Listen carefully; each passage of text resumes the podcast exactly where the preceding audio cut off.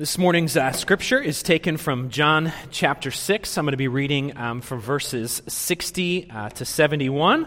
Uh, you can follow along in the screens or in your bulletin, or if you brought a Bible, uh, you can follow along there as well. This is God's Word. When many of his disciples heard it, they said, This is a hard saying. Who can listen to it? But Jesus, knowing in himself that his disciples were grumbling about this, said to them, do you take offense at this? Then what if you were to see the Son of Man descending to where he was before? It is the Spirit who gives life, the flesh is of no avail. The words that I've spoken to you are spirit and life, but there are some of you who do not believe. For Jesus knew from the beginning who those were who did not believe and who it was who would betray him.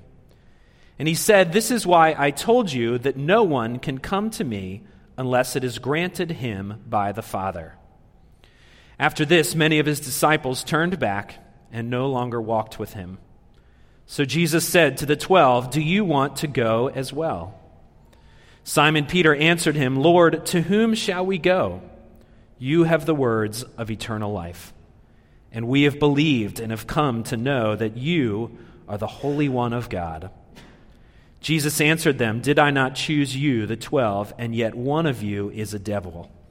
He spoke of Judas, the son of Simon Iscariot, for he, one of the twelve, was going to betray him. This is God's word. Let's pray. Father, we thank you uh, for the privilege of worshiping you, um, for raising um, our voices together in song and in readings, Father, to be reminded of your greatness and your wonder and your acts in time and space and in history. And we're thankful for the reading of your scriptures, Lord, that you promise that as we read them, as we meditate upon them, that your Spirit communicates powerfully to our hearts. So we pray that your Spirit would come and do that here this morning through your word. It's in Christ's name that we pray. Amen. I don't know if uh, the name Theodore Geisel uh, means anything to you at all, but Theodore Geisel was an author. And uh, in the early part of his writing career, which was in the early 1900s, uh, he was a very polarizing figure. In fact, he was rejected by most people uh, for his writing. But today, it's very different. Uh, today, his writings have become incredibly popular despite the fact that he passed away uh, in 1991. Uh, the story goes that after uh, going to school in Dartmouth and then uh, going to Oxford, uh, he returned back to New York City around 1927 and he began uh, to write during the Great Depression. And most people did not like his writing at all. in fact, most people disliked him. Uh, the story goes that he had one manuscript that he went to 43 different publishers, and each one of those 43 different publishers rejected what he had written. In fact, at one point, he even walked away thinking that he was going to burn the manuscript in the street because he was so tired of being rejected. And so he struggled as a writer uh, all through World War II and the Great Depression. He tried to write, he did little cartoons here or there. But his first uh, big break came in 1955 when he decided to write a children's book called Horton Hears a Who. And instead of using his actual name, he used his pen name, which was Dr. Seuss. And quickly thereafter, he was no longer a polarizing figure, but he instantly became an incredibly popular figure. In fact, the reason I'm even thinking about it is my kids had Dr. Seuss week at school this week and dressed up as their favorite Dr. Seuss character. But his story is one, uh, it's a case study in someone who started their life being sharply criticized and being polarized, and then later on evolving into a figure that was incredibly popular and beloved by many. But in many ways, his path was the very opposite of what we see in the Gospels. Because in the gospel story, we see that its main character, Jesus Christ, shifts from being an incredibly popular figure to being an incredibly polarizing and often rejected figure. And really, his story turns on a dime. And we see that in our passage here this morning. You see, Jesus had a way of, of driving those around him into decision. You had to make some sort of decision as to who you believed Jesus Christ was. And our passage proves that here this morning. And as we look at it, we'll see that in this passage, many people were offended by Jesus. One person chose to betray Jesus, and only a handful handful choose, chose to actually believe in Jesus. So let's first look at the many who were offended. Verse 60 says this When many of his disciples heard it, they said, This is a hard saying. Who can listen to it? But Jesus, knowing in himself that his disciples were grumbling about this, said to them, Do you take offense at this? Later on, it says in verse 66 After this, many of his disciples turned back, and they no longer walked with him. If you start from the very beginning of John chapter 6, where this passage is found, uh, you'll read the story about Jesus feeding the 5,000. And many commentators look at that passage and say it was probably far more than 5,000 people. It was often practiced in the ancient world uh, to only count men. So obviously, there were women, there were children there, and that's led many commentators to think that Jesus miraculously fed 10,000 people with just a few fish and a few loaves of bread. After this, the crowd that had assembled were ready to crown Jesus as king. This was in many ways the, the zenith or the climax uh, of Jesus' public ministry, and his disciples all around him were thrilled. They were ecstatic. This is the very thing that they had been waiting for for years. But then John tells us that after this, Jesus slowly dismissed everyone that was in the crowd. He sent them home, and in the process, he sent his disciples in boats to the other side of the lake. And if you're with us last week, you saw the story of, of Jesus walking powerfully across the lake and calming the wind and the waves and scaring his disciples to death in the process. His power, his divinity was on display for his disciples to see that day. But by the morning, which is where our passage uh, restarts, by the morning the crowds had reassembled. They had heard that, that Jesus was on the other side of the lake, so they went by boat or they rushed around the lake and they reform around Jesus to hear more about his teaching. But this time, when Jesus began to teach, the character of his teachings began to change radically. Jesus starts speaking to the crowd and he tells them that they are there because they are listening to their stomachs and not because they are, because they are listening to their hearts. They are looking for spiritual bread when Jesus clearly said, I have come to bring a spiritual bread. In fact, he tells them in verse 5 that he is the bread of life. He says, I am the living bread that came down from heaven. If anyone eats of this bread, he will live forever. And the bread that I will give for the life of the world is my flesh. And what John tells us is that when the Jews began to hear this, they started to grumble amongst one another. It says that in verse 41. And then verse 52 tells us that they started to argue and fight among themselves based on the things that Jesus was teaching. They could not believe what he was saying, they couldn't believe what they were hearing. Most of them, you see, were there for a free show. They wanted to, to see Jesus perform some sort of miracles, or they were there for free food. They wanted, they were hungry again, and they wanted to have more food miraculously provided for them by the hand of Jesus. You see, they were there because they simply wanted Jesus to enhance their lives, to somehow increase their prosperity. But Jesus was claiming that he was there to do much more than what they desired. He wanted to redefine their lives, to redefine everything about them. And when he began teaching that, it came to a tipping point. Even Jesus' disciples couldn't believe exactly what they were hearing. That word for offense that is used in this passage uh, is the Greek word scandalon, which is where we get the word scandalized from. There were audible gasps, you can imagine, in the crowd as Jesus began to teach these things. When he said things like, You need to, to eat my flesh and to drink my blood. That word, offense, means that it is causing others to stumble. In short, no one was able to really handle the words that Jesus was saying. And so John tells us that slowly, one by one, they all turned their backs and they walked away. They all decided to go home.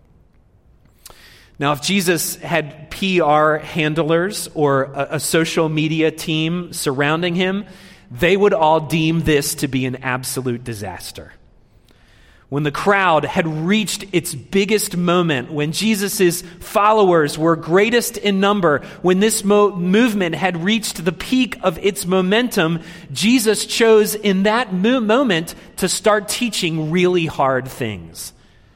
And because of that, now the campaign was over, the platform had been destroyed, and most had concluded personally that Jesus was not who they thought he was and so they all decided to go home. This man was either demented, he was either paranoid, or he was crazy. And his words, if he continued to teach them, were going to get him killed. In their minds, Jesus was headed for disaster. And because of that, people could not get off the bandwagon fast enough. All of the fair weather fans of Jesus had disappeared at this moment. A crowd that was numbering in the thousands had now been reduced to just a handful of people. What this tells us is really important. Because, friends, if, if you are not in some way offended by the teachings of Jesus, then you are not listening hard enough. The gospel offends many things. It offends our sense of self. It tells us that we are far more sinful and polluted than we ever dared imagine. The gospel offends our sense of independence. It tells us that we are completely unable to save ourselves. We are dead in our sins. We are entirely dependent upon the gracious work of God. The gospel offends our sense of ease. The gospel calls us to die to our own desires and to our own will. And the gospel also offends our sense of boundaries. The gospel calls us to forsake all, to forsake everything, to follow Jesus. Jesus demands all of us, not just some small part of who we are. The gospel demands a lot. What Jesus demands is exclusive devotion to Him as the only source of life. His words can be scandalizing and offensive to anything we have built our lives upon that are not Him. And, friends, this also has implications for how we do church and how we think about church as well. Because if we as a church somehow forsake the hard teachings of Jesus, then we as a church have ceased to follow him as well. There's been a great pull within Christianity for probably as long as it's been around to only teach certain elements of the gospel. And that pull can be very strong at times. Because if one wants to grow a community or a movement of followers of Jesus, shouldn't we tend to shy away from some of the offensive messages of Jesus, or at least not lead with a message that is offensive? Shouldn't we just fashion a message that fits in with the consumer orientation of the society in which we live in? But to cave to those pressures, is to actually forsake the entire purpose of what God designed the church to be. You see, we, we have to be faithful to not just teach the beauty of the gospel, and there is incredible beauty in the gospel, but we also have to teach that it can be very offensive to us at times as well. We have to be honest enough with the content of the gospel to recognize that it can be offensive. And that unless the Spirit of God moves in us, it will offend and scandalize most people all the way out the door. Rejection should not surprise us when it comes to the message of the gospel.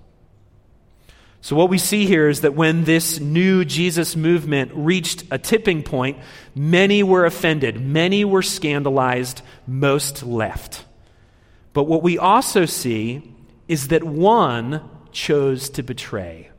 Verse 70 Jesus answered them, Did I not choose you, the twelve, and yet one of you is a devil? He spoke of Judas, the son of Simon Iscariot, for he, one of the twelve, was going to betray him. Now, we'll see more of this once we approach the final week of Christ's life towards the end of Lent. But what John is doing here is he's starting to build the tone of darkness. He's trying to help us to see that the road that Jesus is traveling on is getting darker and darker. And Jesus, perhaps more than anyone there, understands this uniquely. Because Jesus knew that one of these men who had followed him intensely for three years would end up betraying him, turning him in to the Jewish authorities for a simple matter of 30 pieces of silver. And so, what John is doing is he is setting the stage for the crucifixion. He's showing us that hatred towards Jesus is gathering, that the last act of tragedy is now beginning. So many were offended, one betrayed, but finally, a few, really just a handful, believed. Verse 66 after this, many of his disciples turned back and no longer walked with him. So Jesus said to the twelve, Do you want to go away as well? Simon Peter answered him, Lord, to whom shall we go? You have the words of eternal life, and we have believed and have come to know that you are the Holy One of God. If you've been with us, uh, you know that we've been looking at, at Jesus' story through the eyes of Peter this Lenten season. And perhaps this is one of Peter's finest moments of faith right here. He has lots of failures and lots of weaknesses, but this may be one of his finest moments. Because when you think about it, literally thousands of people have walked away. They've walked away offended and scandalized by Jesus' teaching. So Jesus turns to his disciples and he gives them a very simple question. He says, Are you going to go too? Are you going to leave me as well? Are you going to head home just like everyone else? And Peter steps up. Peter steps up as impetuous as ever. He steps up in an incredible moment of faith and says, Lord, where else are we going to go? You alone have the words of eternal life. See, Peter's acknowledging a few things here. He's first acknowledging that Jesus is Lord. Whether his words are soothing or offensive, whether they are agreeable or hard to uh, swallow, at the end of the day, they are authoritative. And we are called to live our lives accordingly. Peter also powerfully acknowledges that Jesus is the only way. He says to Jesus, Where else are we going to go? He remembers well Jesus' words when he said, I am the way and the truth and the life. No one comes to the Father except through me.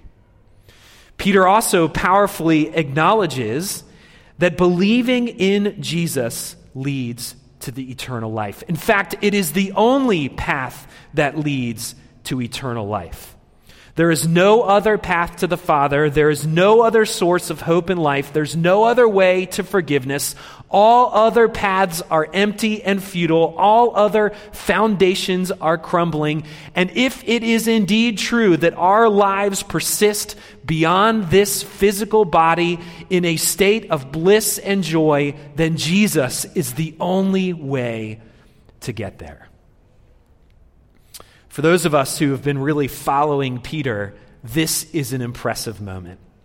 We look at Peter and we say, Wow, Peter, you've, you've really expressed your faith in incredible ways. What a great moment. But we would be mistaken to think that all of it should be credited to Peter. Because it wasn't at the end of the day Peter's effort at faith that made this confession so powerful.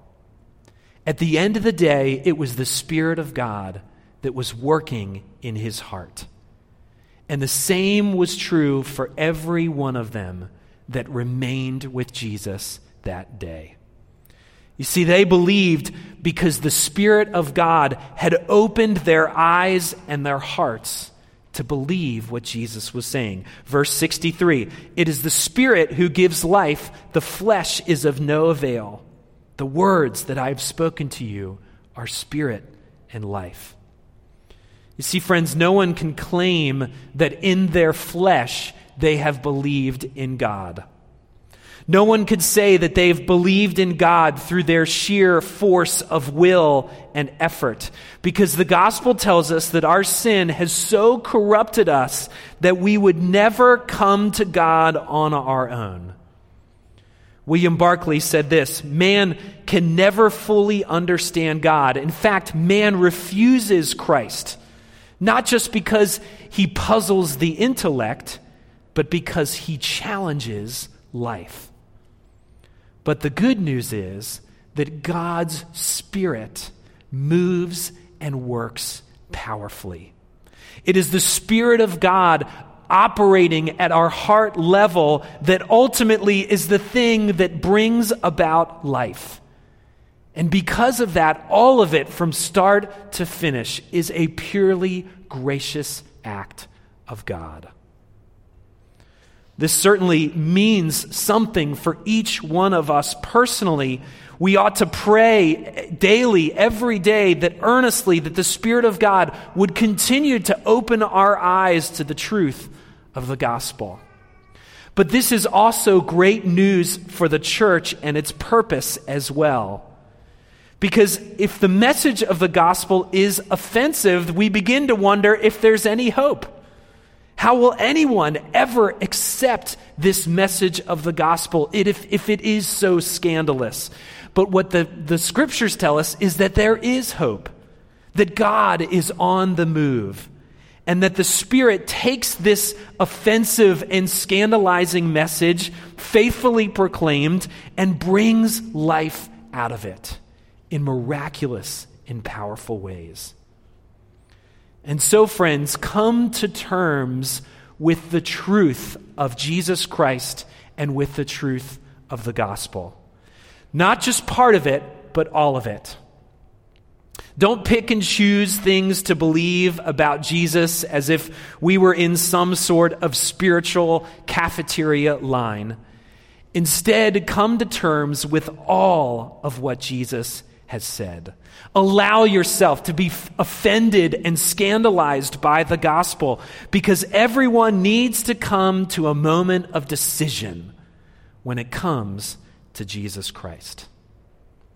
But in your moment of greatest offense, when you feel most scandalized by the words of Jesus Christ, when you wonder whether you can really swallow it at all, in that moment, listen to the voice of God that is speaking into your heart and confess with Peter, Lord, to whom shall we go? You alone have the words of eternal life, and we have believed and have come to know that you are the Holy One of God. Let's pray.